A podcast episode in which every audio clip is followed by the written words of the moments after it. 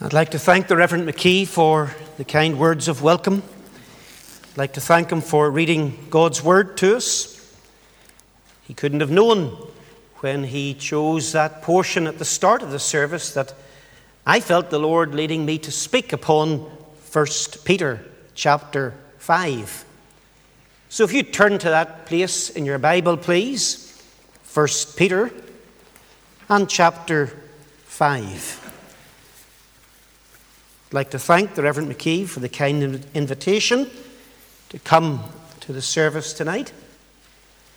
It's a joy to be here. Believe it or not, I was trying to work it out for myself. It's actually 35 years from I was here doing some visitation amongst the congregation. 35 years, and it just struck me that's half a lifetime. That's how long ago it is. And if you folk are willing to say, I don't look a day older, then I'll say the same about you, and we'll all be very happy about that. However, it's not likely. It's not likely. Anyway, we come to the Word. Let's pray before we consider what is taught in the first four verses of 1 Peter chapter 5. Father in heaven, we thank Thee once again for the privilege that is ours to be here. We praise Thee that many of us can say we are in Christ.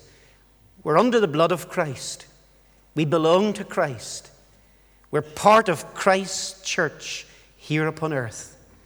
And one day, those who are saved will be part of that church in glory. We thank Thee for the prospect that awaits the Christian.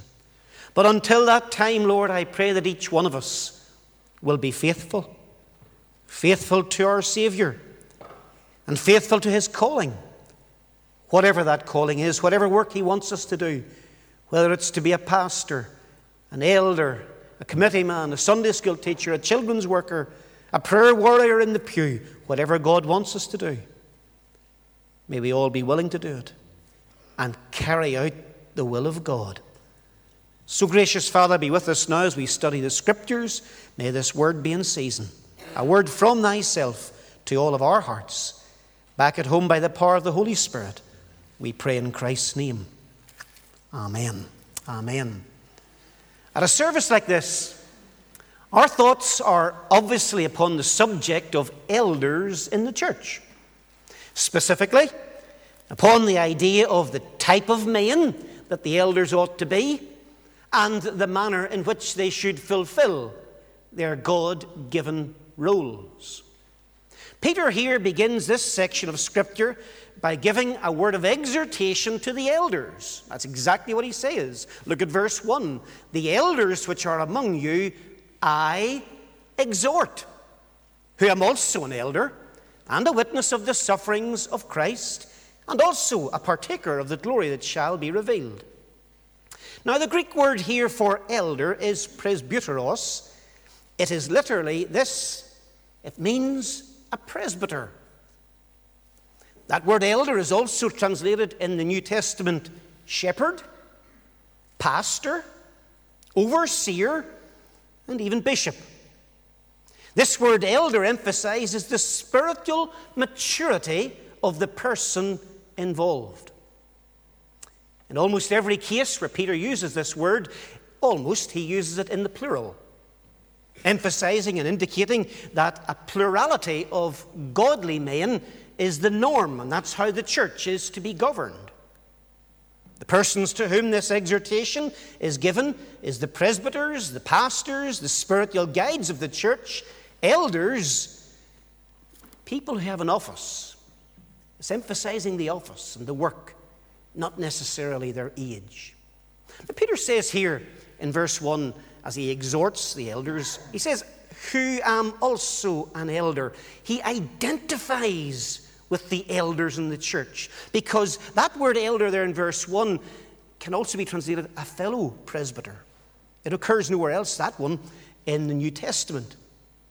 Peter doesn't exhort them or seek to pressurize them or persuade them to do certain things by saying, I'm Peter, I'm the leader of the church, or I'm Christ's vicar on earth, and therefore, because of my position, you ought to do what I say. He doesn't do that. If he was the first pope, as Rome claims, then he would have used his position, his preeminence, and his power to say, You've got to do what I say because I am who I am. But he doesn't do that. Why? because he doesn't hold that office that Rome claims that he held. He's not the first pope, as Roman claims. He says, I am equal with you elders. I'm on the same level as you. I'm a fellow elder in the church. He says, I am also an elder. He identifies with the other elders and says, I'm just like you. Additional to being an elder, Peter was something else. He says in this portion, he was a witness of the sufferings of Christ.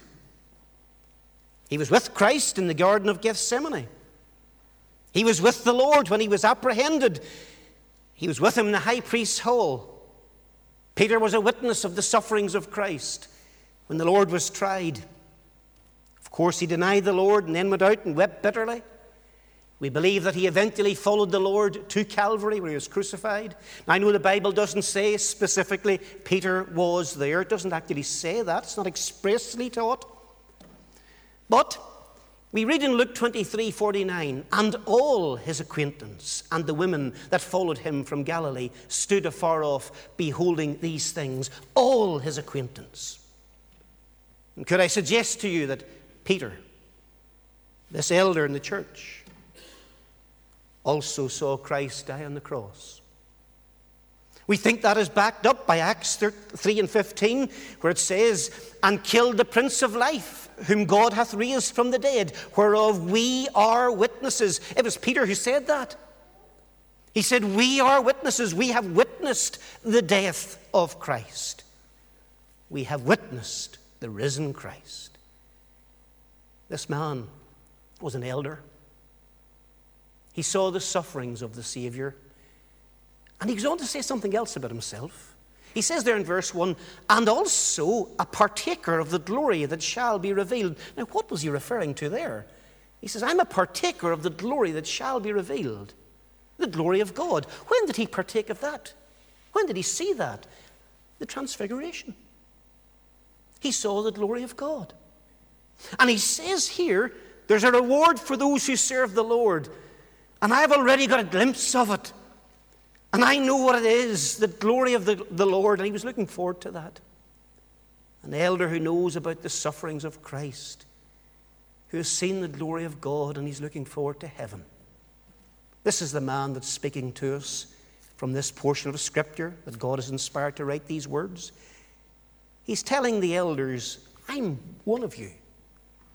I'm a witness of the sufferings of Christ. I've witnessed his glory. I'm looking forward to being with him. You know, Peter did not elevate himself above the other elders. That's important. He called himself a fellow elder. He deliberately included himself among the church leaders that he was exhorting. There was a time, you know, when Peter would have worried about position, prominence. He was looking for a bit of glory for himself, but not anymore. Why is that? He's growing in grace, he's maturing. He's not interested in who's first and who's last. Oh no, now he's just a fellow elder, a servant of God. He knew that the elders, due to the fact that they were now leaders, would be to the forefront in the battle and would therefore have difficulties and problems to face. He seeks to encourage them. He reminds them that Christ had suffered for them and that Christ would sustain them. And, brothers and sisters, that is true. The suffering Christ sustains his people. He also reminds these people that glory follows suffering. We have to suffer sometimes. But God comes and gives us glorious times as well. And with all of this in mind, he says, I want to exhort the elders. I want to speak to you. I, am just like you. I'm one of you. I love the Lord. You love the Lord. And then he decides, I must exhort you in your service. And that's what I want to think about tonight. First of all, he exhorts them with regard to the work that has to be done. There's a work to be done. Look at verse 2. What is this work? He says, Feed the flock of God which is among you, taking the oversight thereof, not by constraint, but willingly, not for filthy lucre, but of a ready mind. This is the work that has to be done. Now, there are two aspects to the work that the elders must do they must protect the flock, and they must feed the flock. Protect it and feed it. Protecting, first of all. Verse 2 says, taking the oversight thereof, not by constraint, but willingly, not for filthy lucre, but of a ready mind. The Greek word translated oversight here is only used on one other occasion in the New Testament. Right? So we have oversight here. It's used in one other occasion, this word. Let me read it to you. And think of the words looking diligently. Hebrews 12 15, looking diligently, lest any man fail of the grace of God, lest any root of bitterness springing up trouble you, and thereby many be defiled. So, folks, taking the oversight and looking diligently are the same in the Greek. And they speak of carrying out one's duties thoroughly. That's what it means. Look diligently to this work. Take the oversight, do it diligently. In the same way that the shepherd would look after his sheep, you look after the church. The shepherd doesn't carelessly neglect the sheep. No, he looks after them, he protects them. He watches out for them to ensure that they're safe. If any break out and wander off, what does the shepherd do? He seeks their recovery because he's out to protect them. And that's just like the Lord Jesus Christ, and that's what he taught. Matthew 18, 11 and 12 For the Son of Man is come to save that which was lost. How think ye? If a man have an hundred sheep, and one of them be gone astray, doth he not leave the ninety and nine, and goeth into the mountains, and seeketh that which is gone astray? The shepherd, the elder, has to protect the flock. Look out for them. Go after the ones that go astray. That's what it is to be set apart to oversee and diligently look after the flock in Magherafelt. You are to care for the Lord's people here and do your best to protect them. the manner in which you are to take on this role and carry out this duty is outlined in the words of verse 2, where it says, Taking the oversight thereof, not by constraint but willingly. You're not to enter this service as if some yoke had been laid upon you that you would gladly cast off at the first opportunity. No, you're to cheerfully engage in the work of eldership. Do it because you love it. It'll be a difficult work at times, and yet there's no work on earth like it. Labor cheerfully. Labor cheerfully. Verse 2 not for filthy lucre but of a ready mind. You're to be ready to undertake this work, not because you can personally profit from it, but because you love the Lord, because you love the people of God, because you love the work of God. Be of a ready mind to do this. Serve as an elder because you love the Savior. We read in Acts 20 and 28 Take heed, therefore, unto yourselves and to all the flock over which the Holy Ghost hath made you overseers. What you've witnessed tonight is a service where God the Holy Ghost has made these two brethren overseers of this flock, along with the other elders already ordained to this work here. But if you pay attention to Acts 20 28, it says, Take heed therefore unto yourselves and to all the flock. Pay attention to your own walk with God. That's something every Christian should do. Pay attention to your own walk. Take heed to yourselves. And then the elders are to pay attention to all the flock. Look after them as well. Look after yourself spiritually. Look after the people spiritually. Every person in the church counts. Do you notice what it says there in Acts 20? And to all the flock. Not just to some, to all of them. Brethren, you have to take care of those who are spiritual. And there'll be those in the church, maybe not so spiritual. You have to take care of them all the rich and the poor. Never think we'll look after those who are prosperous and forget about those who are not. Take heed to all the flock. There'll be those in the church who are easygoing, and there'll be those who'll be, let's say, more challenging. That's the most gracious way I can put it. But you have to take care of all of the flock. That's what God says. Protect them all. But not only is the work a work of protecting the flock, it's a work of feeding the flock. Look at verse 2 Feed the flock of God which is among you. Feed the flock of God. You know, shepherds must ensure that the flocks are fed, isn't that right? You have to take care of the animals, they have to be fed. And shepherds have to guide them to green pastures, otherwise, they'll starve. They have to be fed. The teaching elder, of course, is responsible for the public ministry. The teaching elder here in this church is the Reverend McKee. He's responsible primarily for the teaching of the word in the church. But the ruling elders may have some limited role as well in teaching. Possibly a Sunday school class or Bible class, youth fellowship, prayer meeting from time to time, possibly.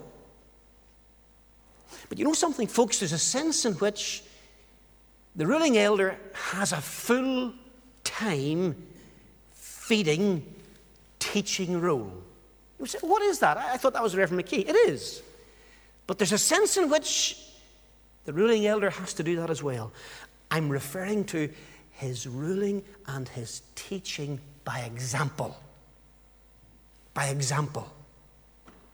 The flock will watch the walk and the talk and the general behavior of the elder.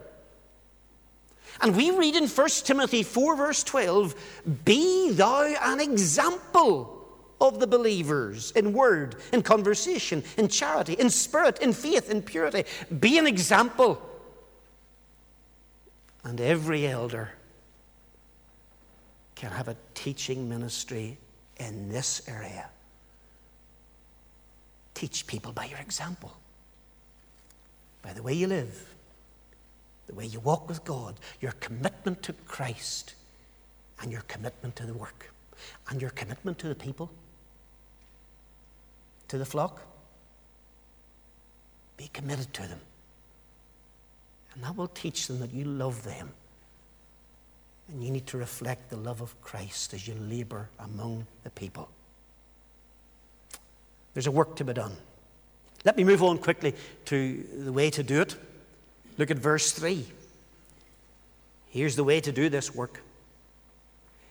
Neither as being lords over God's heritage, but being ensamples to the flock. Now, take careful note of the fact that the church is God's heritage, it is His property. The church belongs to Christ. The redeemed belong to the one who redeemed them with his own blood.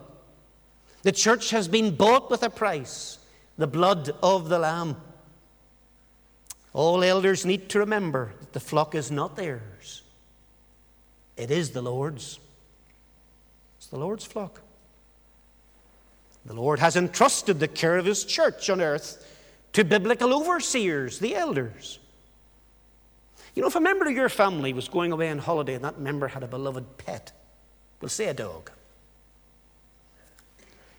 And not a real dog, one of those wee tiny things. I wouldn't really call them a dog. You know, I'm talking about one of those wee things that's loved and it's nearly like a child about the house. One of those type of dogs, not an Alsatian. And, and that family member's going on holiday, and the family member says to you, Would you look after the dog for me? And you go, well, okay, you're not that keen, but you'll do it for them. What do you think when you've got that dog for a week or maybe two weeks? Well, I know what you're thinking. I wish they were home. But apart from that, I have to look after it. I have to take care of it. I must make sure it's not malnourished.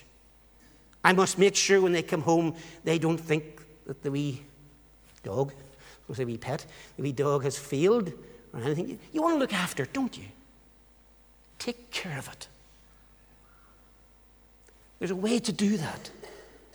You've got to show love. You've Got to care for it. You know, the Lord has entrusted the elder with his flock, with the church that he loves and the church that he died for.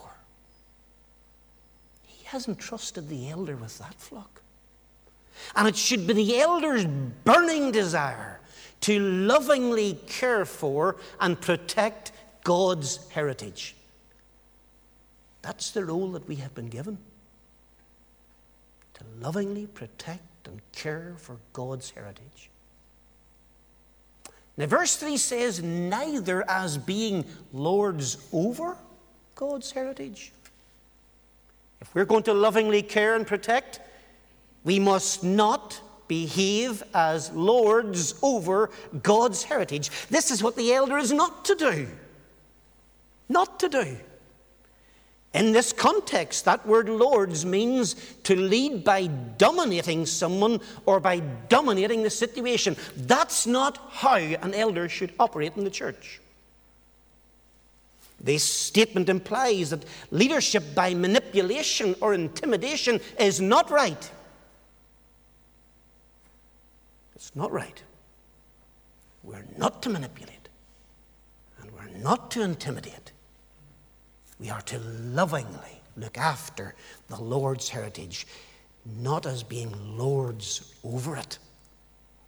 The elder, you see, is not to tyrannize by compulsion or coercive force. No, no, no. The elder is not to come up with man made rules that aren't in the Bible. No, no, no. He's not to do that.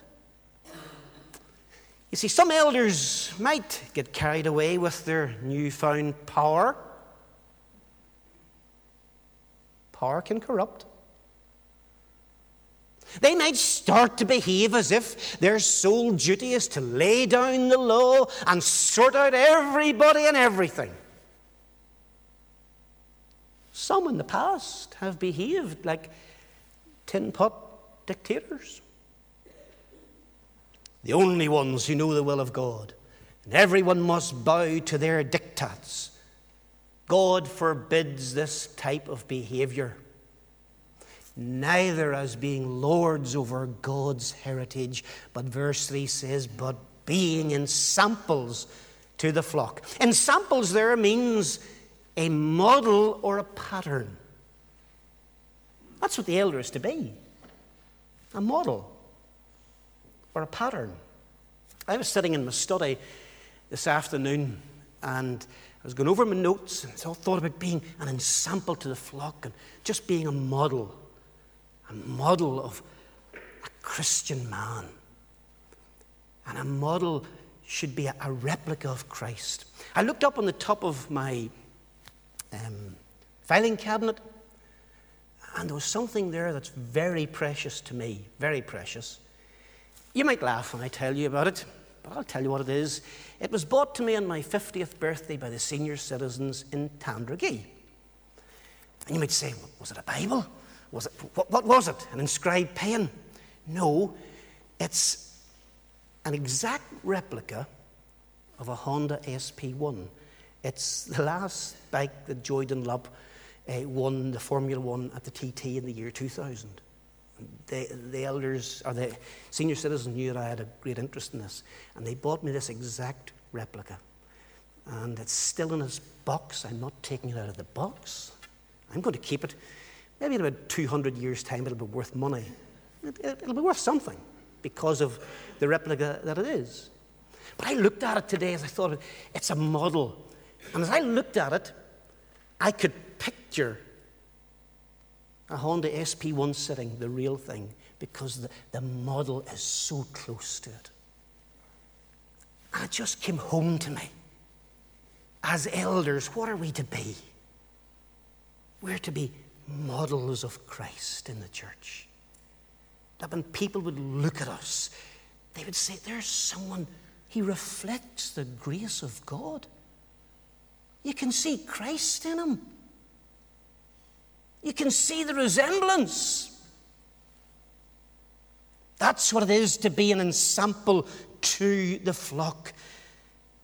Brethren, in the leadership of Christ's church on earth, if you want the flock to obey the Bible, then the elders need to obey the Bible. They have to be the ensample. If you want the people in the church to be more loving, then you've got to be more loving. If you want the folk in the church to be more gracious, you've got to be more gracious. If the elders want the people to be submissive to the session, then the elders must also be submissive to their brethren in the session. Look at how the Lord looks after his flock in Isaiah 40 and 11. I'll read it to you. He shall feed his flock like a shepherd. He shall gather the lambs with his arm and carry them in his bosom, and shall gently lead those that are with young. What I read in that verse? I read about him feeding, gathering, carrying, and gently leading. That's a summary of how we are to function as elders in the church of Jesus Christ. Feed the people, gather them, carry them if need be, gently lead them. Don't sit in dictatorship over them.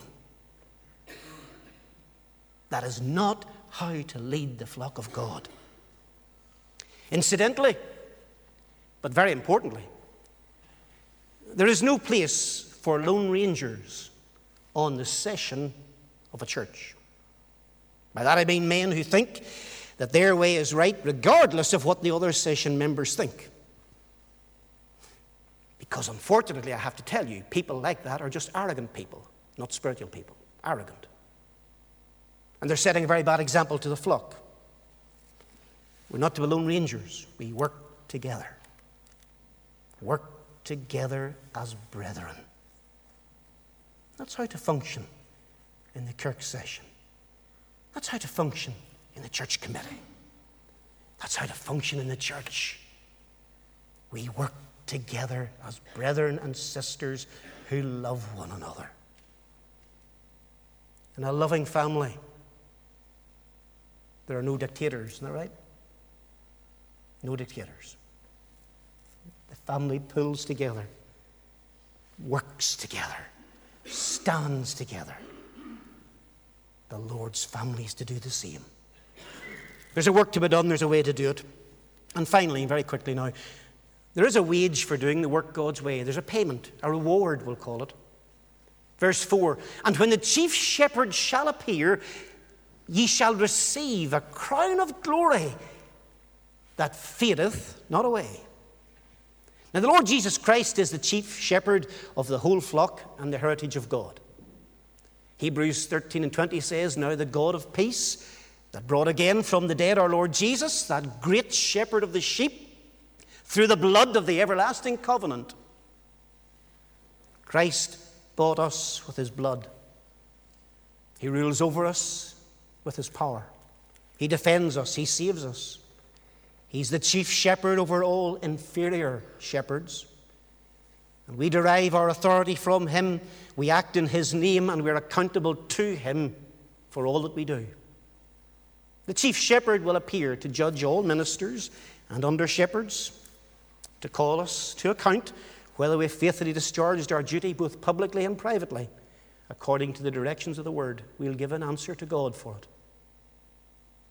We read in 1 Corinthians 4 5, therefore judge nothing before the time until the Lord come, who both will bring to light the hidden things of darkness and will make manifest the counsels of the hearts. And then shall every man have praise of God. He's coming with a reward for his people, for his servants. But he's also coming back to judge all men.